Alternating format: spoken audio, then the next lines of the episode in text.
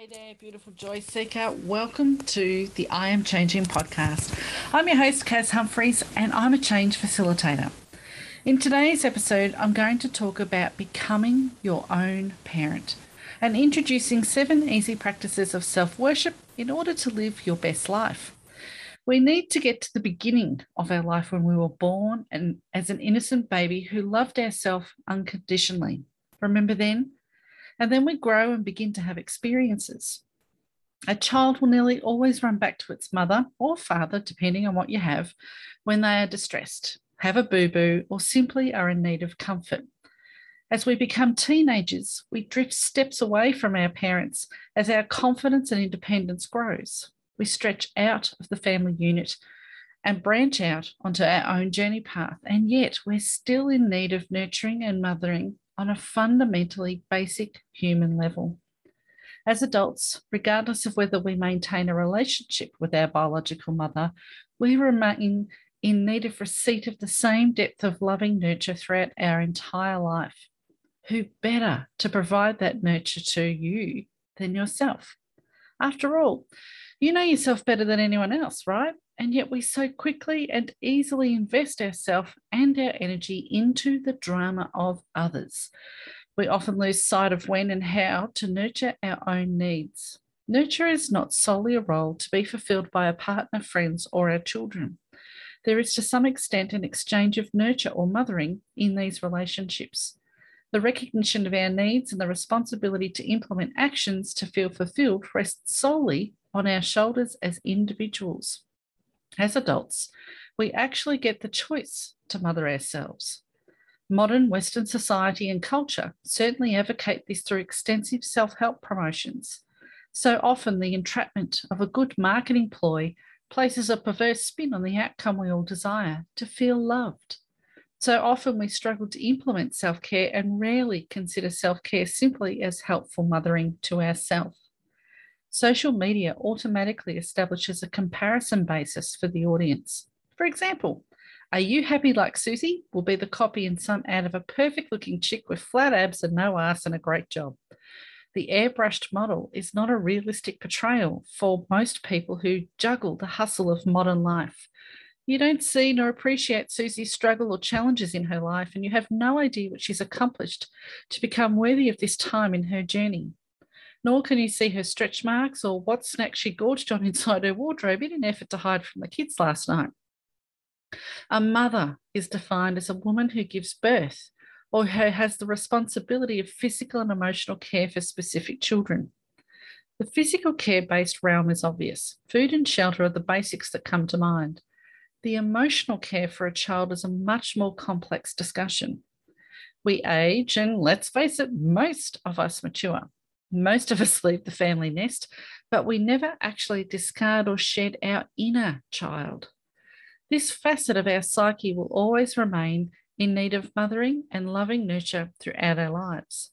So let me ask you this if a mother isn't mothering herself, what does her child learn through its observations? What behaviours are modelled from the adult to the child? Does the child learn that it's their job to fix everyone else? Does the child learn that their significant place in the world is not immediately important? And if a child doesn't see its mother or its carer nurture themselves, and in my eyes, a mother isn't gender specific, how does the child learn to read their own internal feelings meter and then respond accordingly? How does the child learn a language of receptivity in order to gauge when things aren't right and then ask for help?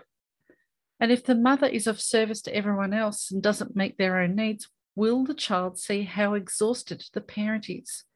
Or will the child simply continue asking for more with the expectation of their request being fulfilled? A good mother is judged in our Western culture for their physical appearance and their ability to be present in their child's life.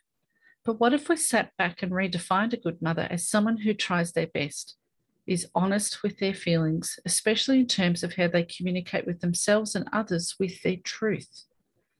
A good mother should be defined as someone who teaches a child how to become a responsible adult, with lessons of how to communicate openly whilst connected to their feelings barometer.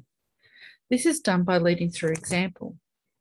Often, this involves negotiation after checking in with how you're feeling and determining your capacity for fulfilling the request of another.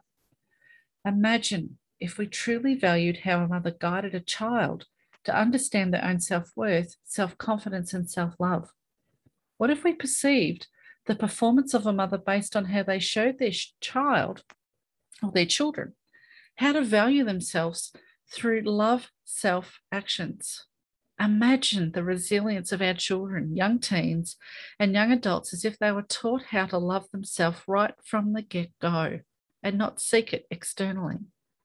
Would our world be different if all parents were taught unconditional love and then shared these lessons with their own children? Would our pace be slower? Would we naturally be more respectful? Would we naturally make eye contact when communicating, staring deeply into each other's soul without feeling intimidated? would we more readily express ourselves and not be afraid to follow our dreams? So, what can one do to mother themselves? And I'm constantly having this conversation in my clinical practice.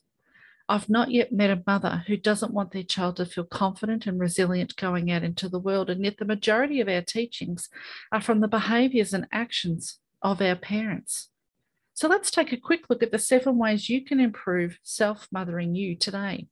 Number one, Make the decision and decide you're worthy, gorgeous.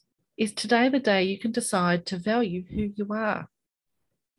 In an article by Psychology Alive, Dr. Lisa Firestone, she believes that self worth should be less about measuring yourself based on external actions and more about valuing your inherent worth as a person.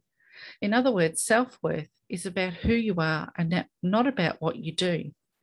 The act of deciding your self worth should not focus on measuring ourselves against others, but paying attention to our one, to our intrinsic value. Always remember the golden rule that there is always someone richer, more attractive, and more successful than you. Self worth is all about forming a positive and healthy relationship with your inner critique, who, by the way, often gets chatty when you're close to success. And why is this? It's just the old fear pattern being exercised, and you're moving through the boundary of where it limits you. When the fear arises, remind yourself you're close to success, so continue to mother yourself more. Number two, set your intention. Setting an intention is one of the very fastest ways to consciously activate your receptivity for change. For example, if you were to go out in the day and not have any intention set or created any type of prayer or manifestation for how you want the day to go, then you're getting on a bike with no direction. Intentions can provide roadmaps and reminders of how we want to live each day. They direct where we're going to go and what some of the activities might be. Intentions give us purpose, as well as the inspiration and motivation to achieve your purpose. The practice of setting daily intentions can change your life with consistent applications, especially when applied to self care and mothering. Here's some sample intentions to try. Today, it's my intention to surrender to ordinary thinking and live my life for me. Today, it's my intention to be open to more joy in my life. Today, I gift myself permission to take time out, reset my mood where required, so I can remain upbeat and dynamic. Find what works for you. Number three, commitment to self. The journey of life can be viewed several ways. Either you're drifting through it or you're owning it and the lessons are gifted to you. Make the commitment to back yourself today. No excuses, gorgeous. Every time you feel yourself becoming a tractor beam into someone else's drama, tap your hip this is a kinesiology based neurological reset button and state out aloud to yourself reset. Literally picture yourself stepping back and just observing the other party. Stay in your lane. Number four, take regular timeouts.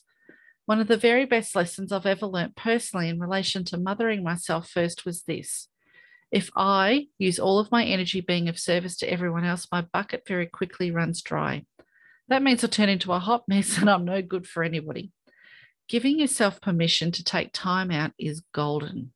It's like resetting yourself to start the day again. Because let's face it, we all have stuff that crops up in our lives, and some days are better than others. Utilize a timeout to reset the mindset from crappy to happy. When I take time out throughout the, every single day, I maintain my center and focus. I'm grounded. I'm energized. I'm connected to my intuition. Break up the monotony of the daily routine with short bursts of activity. I chase brown chocolate puppies. I hang out washing. I'll do yoga stretching. I meditate. Or, a little bit ashamed to admit this, I disco dance 80s style. Elaine, eat your heart out. Suggestion number five implement little love actions. Small loving actions such as rubbing scented lotion onto your skin, taking a bath, a nature immersion walk, all make significant contributions to lowering your cortisol levels and helping you maintain that calm state, the rest and digest. The more relaxed you are, the better you sleep, the younger you look, the better you feel. The better quality sleep you obtain, the more energy you'll have for tomorrow. The deeper you sleep, the more you can reset your hippocampus, clear out your memory bank, and you literally are starting afresh. Tip number six be generous with your love language.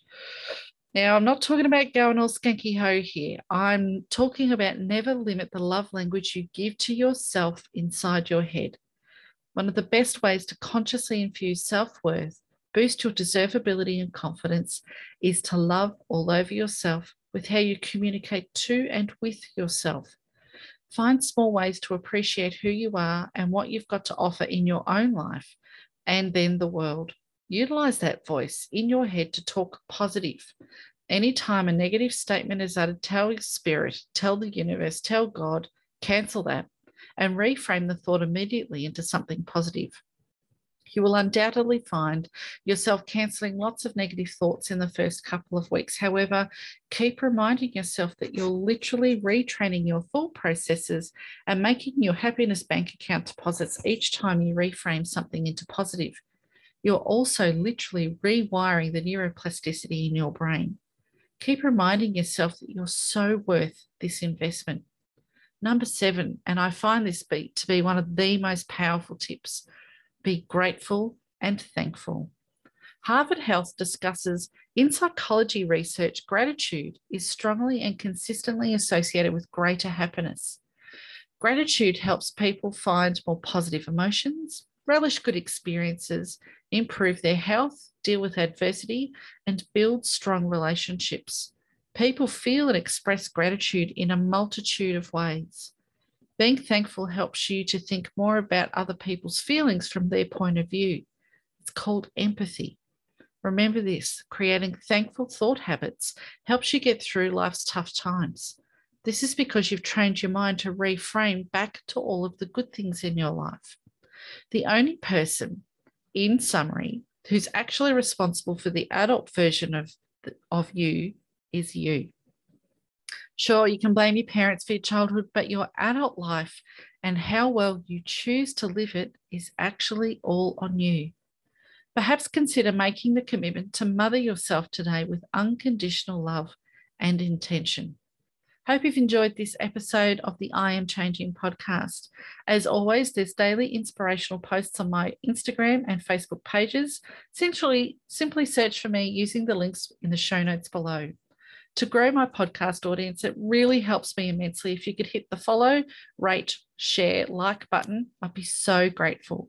Thanks in advance, gorgeous, for sharing this podcast within your own change tribe. I hope it generates a fire of loving support and proactive discussion of how you can take charge of your journey steps through your life, regardless of the challenges that experience brings you. I'm your podcast host, Kaz Humphries, aka The Change Chick. The I Am Changing podcast is a reminder that we can all choose to change and bloom from within.